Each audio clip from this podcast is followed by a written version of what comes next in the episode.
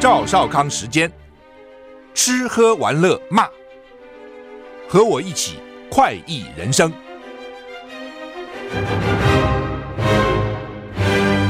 我是赵少康，欢迎来到赵少康时间的现场。台北股市不得了啊，现在大涨两百点了，怎么涨这么多？哦，美国呢也没有受到这个以色列跟哈马斯的影响哈，道琼在像在昨天呢涨了一百三十四点，涨 零点四个百分点 S&P 五百 呢涨了 零点五二个百分点， 纳斯达克呢涨了 零点五八个百分点，费城半导体大涨 一点二九个百分点，欧股三大指数英国法国德国也都涨了差不多将近 百分之二 啊。台股现在涨一百九十四点哈，哇，很很勇猛啊。呃说美国的 A I 股啊有带头反攻啊。天气东北季风，哎，突奇怪了，哦，就是突然之间天就凉了，之前热热热热，突然之间凉了哈、哦。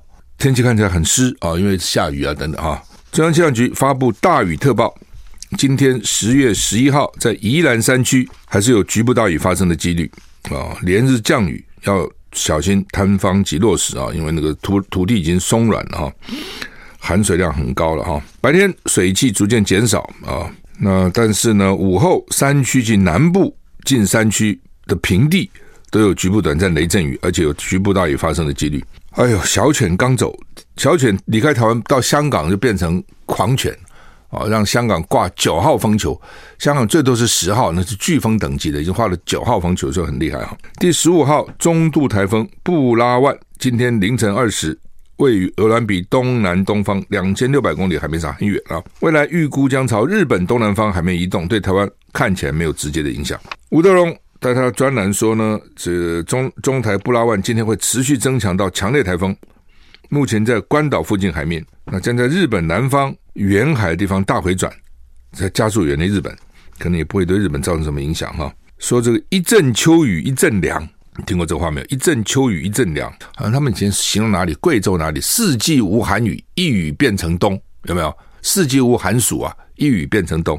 那这边是台湾，叫做一阵秋雨一阵凉，下一下一场雨凉一点，再下一场凉一点，看起来冬天很快就到了哈。礼拜天下午到下礼拜一啊、哦，有另一股有另外一小股东北风影响台湾哈。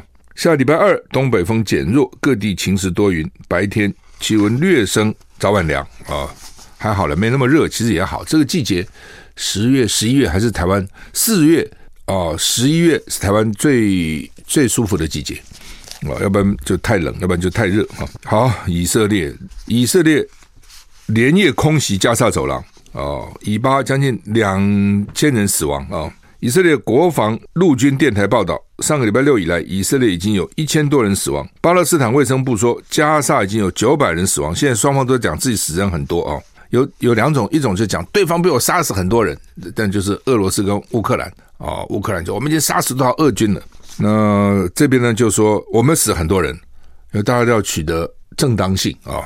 那哈马斯证实，两名高阶成员在加沙走廊被以色列空军空袭杀害啊、哦，这政治局成员当然就蛮高高级的哈、哦，所以看起来以色列的那个情报还算准哈、哦。以色列因为加沙走廊两两百多万人呐、啊，哈马斯只有两万人呐、啊，所以一百个里面只有一个，他一定四处躲藏嘛。以色列连夜空袭哦，然后呢，这个把两名高阶人员杀害了，一个是管经济的，一个是管这个国家关系的啊。哦，那以色列国防部长说呢，已经解决对以色列国防军与哈马斯作战的所有限制，就是杀无赦，没有限制啊、哦，我们都有杀人执照。他在前线视察时对士兵说，无论谁来斩首、谋杀妇女、大屠杀幸存者，我们都将在权力巅峰时期毫不妥协地消灭他。根据一份声明表示，哈马斯表示呢，坚决拒绝美国总统拜登关于以色列的言论，表示拜登的目的在加剧野蛮的犹太复国主义政权对巴勒斯坦人民的紧张局势。声明中，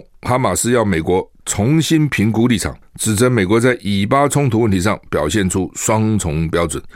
本来就是双重标准嘛，美国本来就是双重标准，尤其对以色列，美国对以色列当然好嘛，因为犹太人在美国人很，在美国很多，犹太人在全世界好像就是一千多万人也不多，以色列也不会就九百五十万人，但是犹太人是很聪明的，很会做生意的，很有影响力的，而且千年没有国家哈，在各地流离失所，受尽别人的这个欺负哈，那种你讲那种长期受到欺负，那那种心理哦，你这报复心理是很强烈的哈、哦，而且知道哦，要想要在任何地方能够存活下去，你只有两种两种可能嘛，一种是好好读书，好好读书哦，将来做律师哦，做记者哦，然后呢做政治家，选国会议员哦，这是一种；另外一种是好好赚钱，做大商人。不管你是搞钻石，你搞其他的期货，你搞股票，只要赚钱，只有这两个才能出头。所以呢，犹太人基本上全世界大概基本上就是这两个行业，要不然就很好很认真的念书。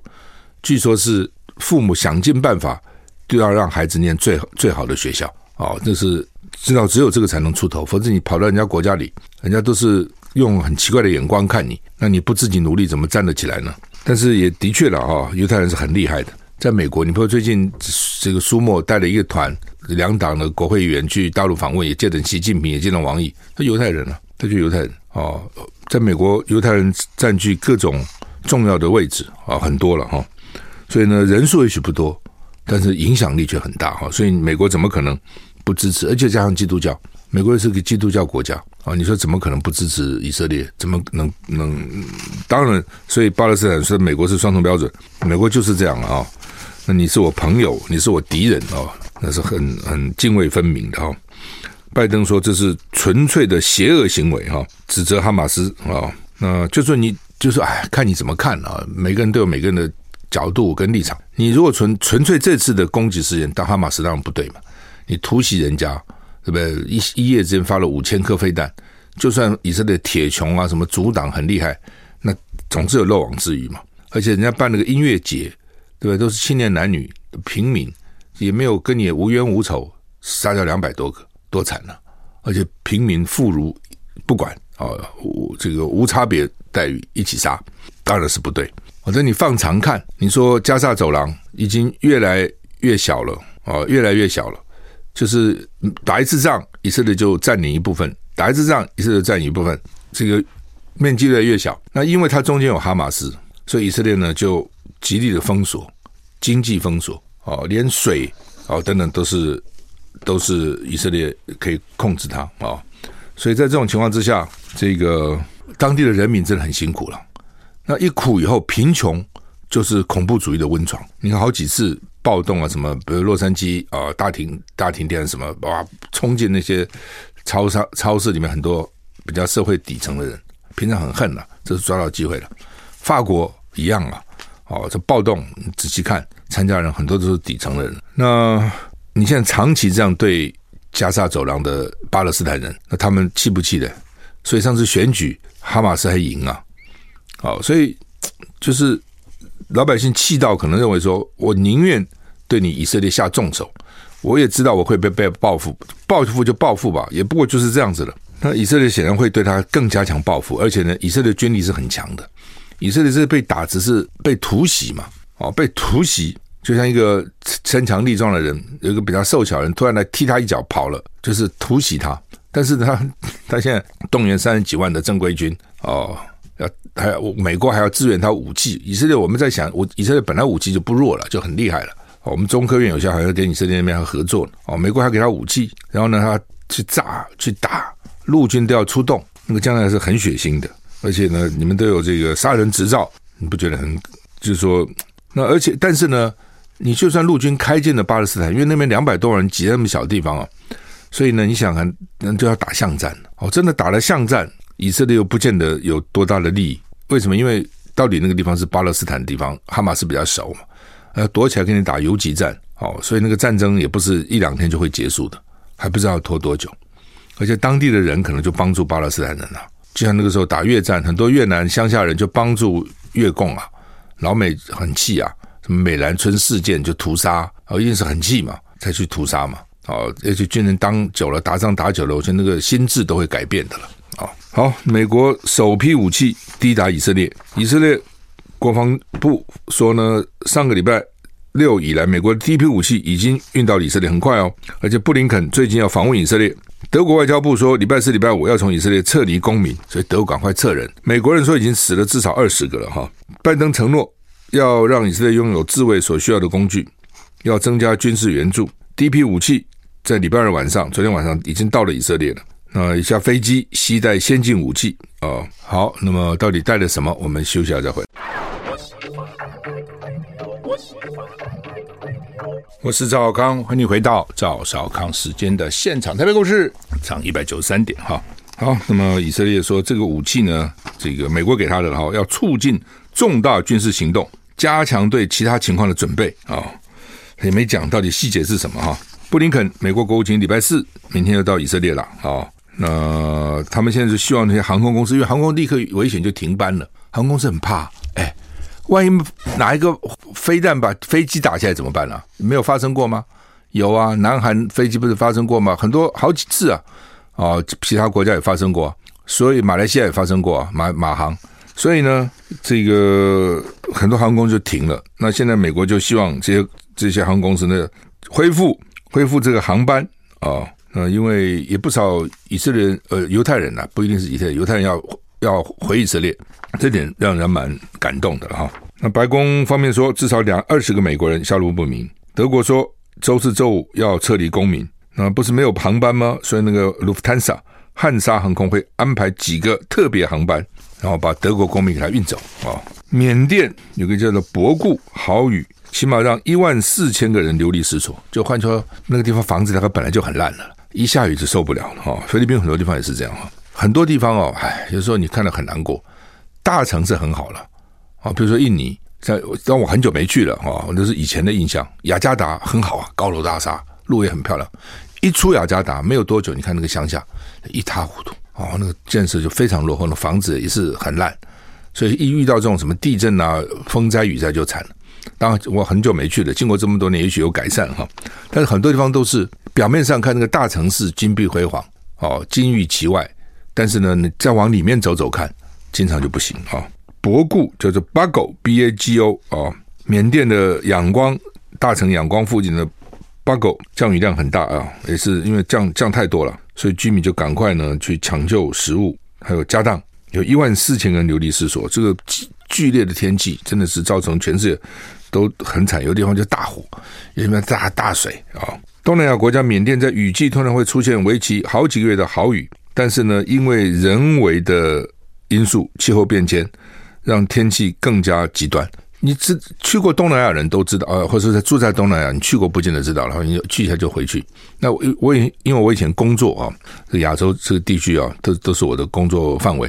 他在大概在一般是在四四月，泰国什么他们叫 monsoon， 就是大雨季节。但是呢，这个说缅甸呢，现在已经。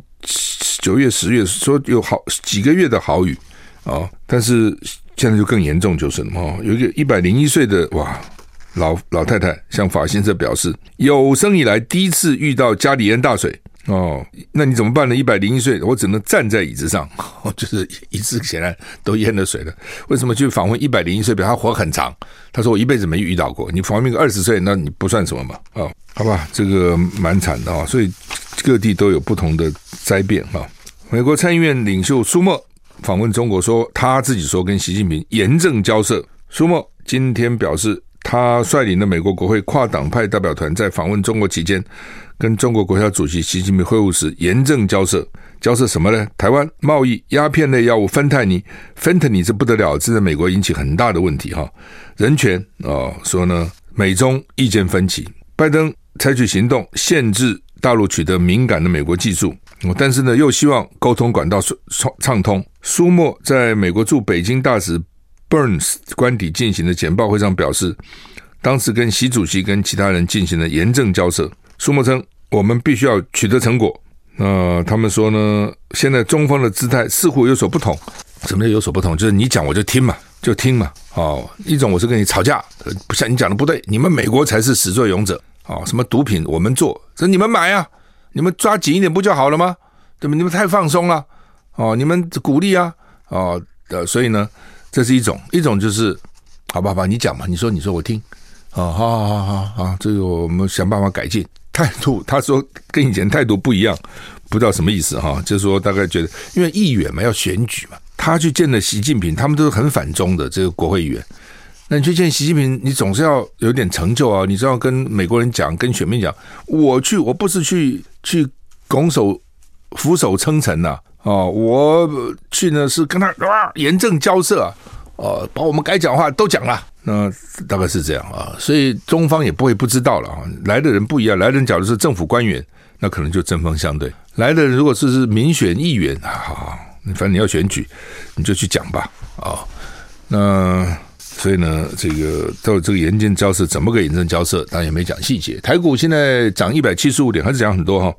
尼日政变后要求撤军，法军证实已经开始撤离，尼日军方领袖发动政变，罢黜亲法国的总统贝佐姆，要求法国撤军，法国军方表示已经开始撤离，就你既然不欢迎我就撤吧，因为法国在不少地方还有军队啊，哦，包括在大溪地也都有哦，所以因为以前殖民地啦、属地啦等等还有，我们休息了再回来。 I like E zero I like radio， 我是赵少康，欢迎你回到赵少康时间的现场哈。台股现在涨一百七十四点，涨得还是不错的啊。那刚刚讲法国从尼日撤军啊，尼日因为军事政变啊，那周边的国家还有美国啊，不行了不行了不行了，结果他还是政变，你把他怎样呢啊？枪杆子里面出政权。法国参谋总长发言人告诉法新社，首批部队已经撤离，证实了尼日军方领袖九日发表声明，说一千四百人组成的法国特遣队十日开始撤军。法国原本有一千名部队人员驻扎在尼日首都尼阿美，就是尼阿妹，另外有四百名人员部署在尼日西北部两个前进基地，靠近马利及布吉纳法索的边界，那是叛乱活动的温床。法军两年内第四次从非洲前殖民地撤离，严重打击法国在非洲大陆的影响力跟国际舞台的威望。这是原来法国在非洲有不少殖民地嘛，哦，所以不这个每个这些帝国当时在不同的地方都有不同的殖民地，那那个地方就讲法语啊，比如有些地方讲西班牙语，当然有些地方讲英语了。四个地方哦，两年内撤军，就人家就不欢迎你，叫你走吧。啊，以前是说啊，我们你我们以前是你的殖民地，对不对？你就派一些部队来吧，也等于是一方面支持我、保护我。那现在就你走，我们有自己的部队，不需要你哦，那你就得走啊，因为你的部队到底是少啊。你不能靠这些部队你还去镇压，已经不是你的主权，也不是你的了，所以法国就撤了、哦、美军共谍案有一个华裔士官认罪，收贿泄露演习计演习计划给中国。美国司法部指出，美国海军华裔士官赵文恒认罪，坦诚接受他贿赂提供资讯给中国的情报人员。赵文恒二十六岁，来自加州 Monterey Park， 那边华人很多、哦、蒙特瑞公园市，曾经通过安全背景调查在洛杉矶北方的 Ventura County 海军基地服务。美国司法部表示，赵文恒承认从二零二一年八月到二零二三年五月期间，有一年半啊，从中国情报人员收取十四次的汇款，总额一万四千八百六十六美元，这也不多，四十七万八千七百块台币十四次。那一次呢，我看一次三万多块，一次三万多块，一千美金的，这钱他也要。不是说美国的军人待遇很好吗？所以一个中士比我们的中将都好吗？不过那个当然是海外啦，很多加级啦等等啦。外泄什么情报呢？一个士官，太平洋地区一项大规模海上的演习计划、任务指令以及为在日本冲绳地面空中任务导向雷达系统的电路图跟设计图。怎么有这些东西哈？他向美国联邦法院、地方法院认罪以后呢，明年一月八号开庭宣判，恐怕会面临最高二十年的刑期。包括共谍罪五年，收贿罪十五年。所以你看哦，共谍罪其实只有五年，但是收贿，你一个军人收人家的钱，这个可能会判数年。不过这这讲的都是最高了，通常不会搞到最高了。我们常常都讲说最高要怎样，常常看到最高会怎样，问题是有几次给你判最高呢？台股现在涨一百六十七点。联合报、中国时报今天头版头都登昨天昨天国庆嘛，那蔡英文最后一次国庆的演说了哈。那我想他当然会有一些感慨了，因为八年一晃就过去了哈。那回首这八年他到底做了什么事啊？那对他来讲呢，他可以讲的就是说，哦，他砍了军公教的那个年金，这是他可以讲的哦，他砍了哦。但是呢，劳工他动都不敢动，因为有一千万劳工不敢动，狮子挑软的吃哈。另外他很得意啊，就是说呢，他讲这个中华民国台湾，就是说呢，这是最大公约数。为什么你赞成中华民国的，也有中华民国了？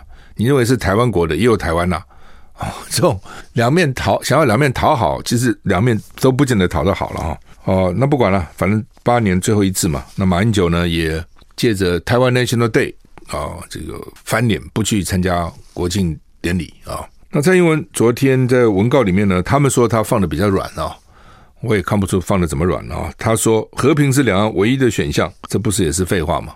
你真的要打仗吗？你没有办法打的，讲这个话真的不是长大人自己灭自己为风，这种不需要真的打嘛。很多事情我还需要真的打吗？对不对？比如说我们不要说武的好了，我们说文的好了嘛。假如一个学生平常每天很用功、哦、花很多时间读书、哦、然后呢反正怎么样他过去都考很好，那这次呢，好，我们这次另外一个学生平常呢，呃，也用功，但是没有人家用功，考的没有人家好，那、呃、而且差蛮远的哦。那个人平常都是九十分，这个人平常都是六十分，然后这次要考试，那你认为说这次有可能倒转过来，他九十他六十，然后刚好颠倒，你有有可能吗？你就知道不太可能嘛。同样的，两岸军事也是一样嘛，不是说我们不行，他一年比你国防预算多十七倍，这什么个比例啊？他比你多十七倍，为什么？因为他地大物博，他就有这么多。他比如台湾每年如果说外汇存底，就是外汇的贸易能够有多有个几百亿美金的顺差就不错了哈。那这中间可能包括美国两三百亿，中国大陆一千多亿，但你还要跟日本啊、跟欧洲很多地方是逆差嘛，所以加加啊、哦，最后呢，我看能够有个真的有个几百亿，不错了。那老共一年都几千亿美金外汇存底啊，它的量体大嘛，你怎么讲呢？也这个也不是我们不行，就是差很远啊，对吧？他人眼你的六十倍啊，哦，类似这样啊，所以你就就是他就十七倍你的国防预算了、啊，你怎么比呢？所以你这个钱打仗是打钱啊，对不对？三军未动，什么粮草先行，就是打钱啊。那你就是挨着摆在这个地方，你还有什么好比？就是这样，所以你对台湾来讲，你只有只有不打仗，只有和平嘛。对不对？要每天在那边啊，我搞几艘潜舰，我搞什么不对称战争，哎呦，你这样就对了，你可能会伤害他一些了，也不是说都不，你也有你武器嘛，但是又怎样呢？他如果吃了针对铁了心，非要修理你的时候，他就打仗嘛，哪有不死人的，对不对？牺牲一点就牺牲一点嘛。我是赵浩，我是赵浩康，欢迎你回到赵少康时间现场。台北股市现在涨一百五十点。好，联合报说，蔡英文昨天说，和平是两岸唯一的选项哦，盼望选后台湾内部寻求共识。国民党批评倒行逆施，也不道歉，他怎么可能昨天道歉嘛？这个蔡英文说，总统任内最后一次国情文告说，和平是两岸唯一选项。蔡英文盼选后与北京发展互动基础。那当然，昨天我一听我就觉得蔡英文在讲什么？你任内八年，你都不能跟北京发展互动基础，搞得兵凶战危，兵役要从四个月延长到一年，你叫选后发展，你是讲什么？你不觉得很好笑？蔡英文真的很奇怪，这不负责任的人、欸、对不对？他的能源政策也是二零二五要怎样怎样，那你二零二四就下台啦，还搞什么二零二五嘞？照理讲，我们突然讲说，我任内希望做成什么事情嘛，不是这样子吗？你任内你不讲，你说我任后，我我选后，希望选后与北京发展互动的基础，这这我这讲什么东西啊？八年时间你没有办法跟对岸好好的相处，老死不相往来，搞了两岸这个兵凶战危这么紧张哦，然后呢一昧的抱美国大腿，那你讲什么选后呢？而且你在你的任内搞了不多，搞了不少事情，将来下任很难做的哦。你比如说中油台电这两年大概要亏损一兆一兆新台币，去年就亏了五千亿，今年大概两个加起来又差不多，就亏了一兆。然后呢，你这个劳保是要改革也不改哦，每年只会补贴，这补贴救急不救穷啊！你将来怎么办？能源，你把核电厂都废了啊，还吹牛说绿能多棒哦，你看看以后会怎样？然后呢，电价不敢涨，在那边忍着，那以后怎么办？所以他都他都把很多问题都是都推到以后去，你知道？这些问题以后还真麻烦，然后以后也可能再继续推，往以后推。哦，以后再往以后推都有可能哈。好，那么他也说哦，我认为中华民国台湾形成主流共识，你自己这样讲啊，对不对？你去问绿营满不满意，绿营也不见得满意；你问蓝营蓝不满意也不满意。中华民中华民国嘛，什么中华民国台湾呢？这就想尽办法要偷渡台独的这个概念进去。中华民国有什么好丢脸的？中华民国在台湾这么久了，七十几年了，对不对？那它就是中华民国嘛。除了极少数台独以外，你说一般的台湾人，我们国家这种名字就是中华民国、啊。那说啊，我们叫中华民国哦、呃，会跟中华人民共和国混，我不觉得外国人那么笨啊，都分不出来啊，怎么可能会混哦？不会的哦，所以他就是想台独，但是又不敢台独哦。然后呢，这个就说台湾早就是一个主权独立的国家，它的名字叫中华民国，好吗？那就叫中华民国嘛，又不甘愿啊，加个台湾哦，台湾不就你总有一个正式的国名嘛，对不对？那你。像有的人有名有有姓名有号，比如连战，他的字叫永平，为什么战嘛？不想打仗，就是永远平啊，和平嘛。那你连战叫他本名嘛，他的字叫永平嘛，这很清楚嘛。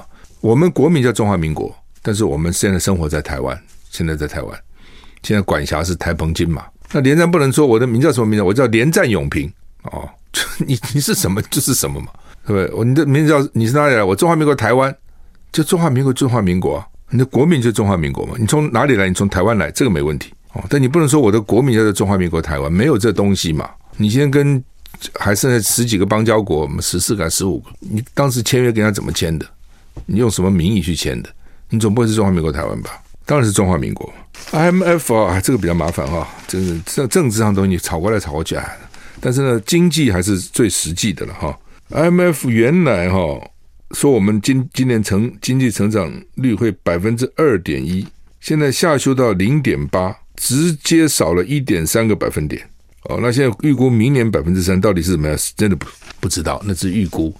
今年四月给我们预估的，也不过就是半年的时间就可以降掉，降了 一点三个百分点，从 二点一 降到 零点八、哦、那全世界当然也是不好了、哦、那全世界呃，说是 百分之三， 明年是 百分之二点九， 但是人家全世界还有 百分之三 呢、啊，那我们怎么知道 百分之零点八 呢？以前我们的成长其实都比全世界平均还是要高一点的，因为台湾很厉害嘛，哦，这个短小精悍啊、哦，四小龙。那现在人家全世界都至少还有平均 百分之三， 就你只剩下 百分之零点八、哦、所以看起来你跟全世界比，其实你并不好了、哦、你并不好、哦、呃，柯文哲说要先办三场辩论再来比民调，就是我是讲柯文哲其实就是一个一无所有的赌徒，他是没有什么东西，我就跟你凹说哈，赢了我就通通赢，输了我反正也没什么人可以输的。那国民党就很顾虑很多嘛，他跟你去说吗？他一说他全部身家财产性命都说进去了、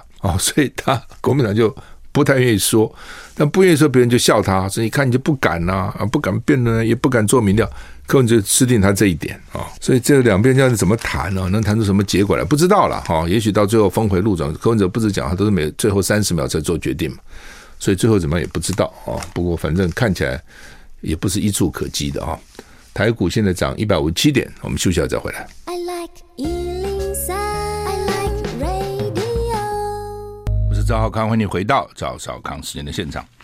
联合报今天头版、哦、在这个下面登了一个、哦、说护理师出走这个情况很严重、哦、每年我们流失的护理师是五千人啊，五千人。以前我们都叫护士了哈、哦，后来呃他们是有分啊，就如果你是高职毕业就是护士啊，就是国中毕业再读三年护校那时候你叫护士。那如果你是专科毕业或大专毕业就叫做护理师，那特别我想护护理师的那个感受特别强烈嘛，因为在医院里都是医师啊，对不对？那医师那为什么他叫医师，他就叫护士呢？哦，他叫护理师啊、哦，所以有人搞不清楚到到这个医院还以为是老的那种讲法，叫护理师叫护士护士，常常护理师脸色都不太好看了、啊。那么嘴巴不讲，心里想你这都不懂，乱叫乱叫乱叫什么、哦？好，那。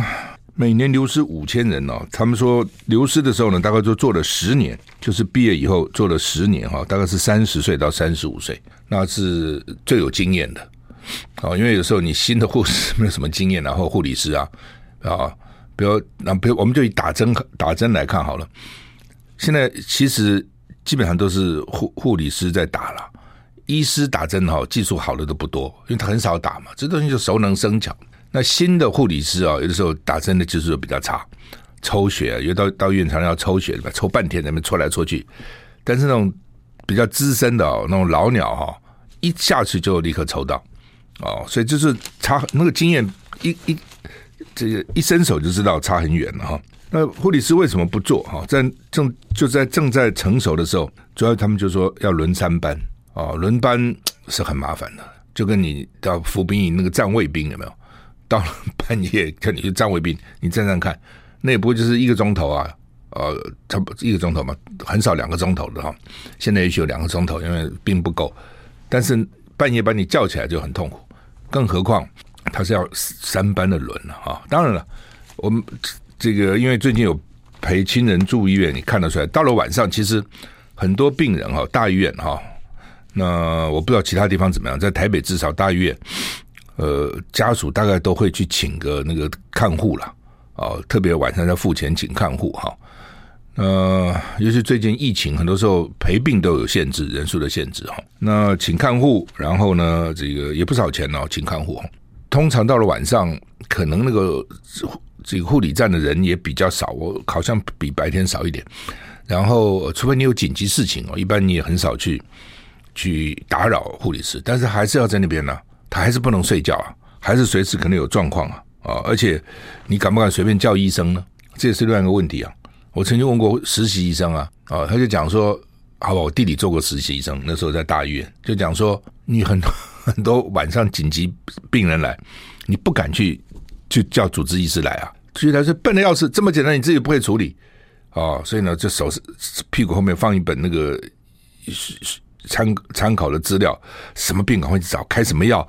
哎呀，我说，所以呢，紧急生病最好不要半夜，不要周末、假日、周末、半夜都很麻烦。你到了医院去哈、哦，真正大牌的医生哈、哦，有经验的医生、主治医生以上的不会在的哦，都是实习医生、住院医生在那个地方也没什么经验，他也不敢去吵那个主治医师哈、哦。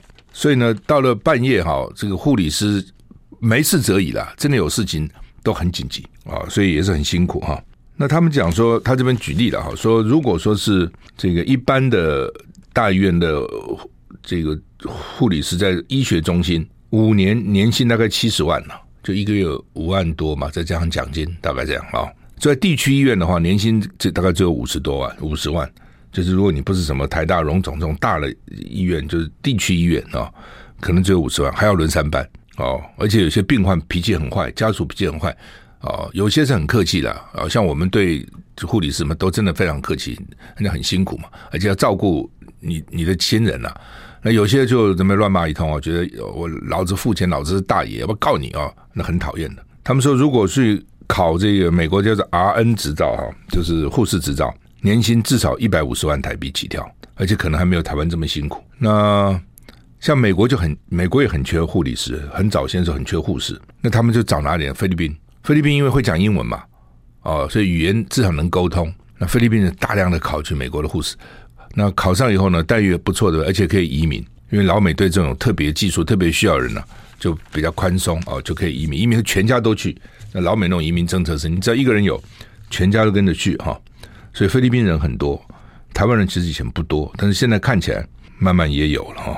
那另外就是他们说一层考取空服员、空中小姐了。很多是护理护护理师出身，为什么航空公司也希望用这样的人啊？因为万一旅客发生什么紧急状况，对不对？这些护理师知道怎么急救啊，该怎么处置啊，也比较会会会处理嘛哈。他当然不可能整整整架飞机里面的空服员都是这个护理师出身，但是有那么一两个其实是不错的啊。另外就到药厂啊，或是医材去做 sales， 那待遇就高很多了啊。呃，我也曾经访问过医生来，谁带他来的药厂的业务啊、哦，各个长得也不能说各个了，都长得还不错了哈、哦。你才能就是做业务，大概仪表蛮重要的嘛。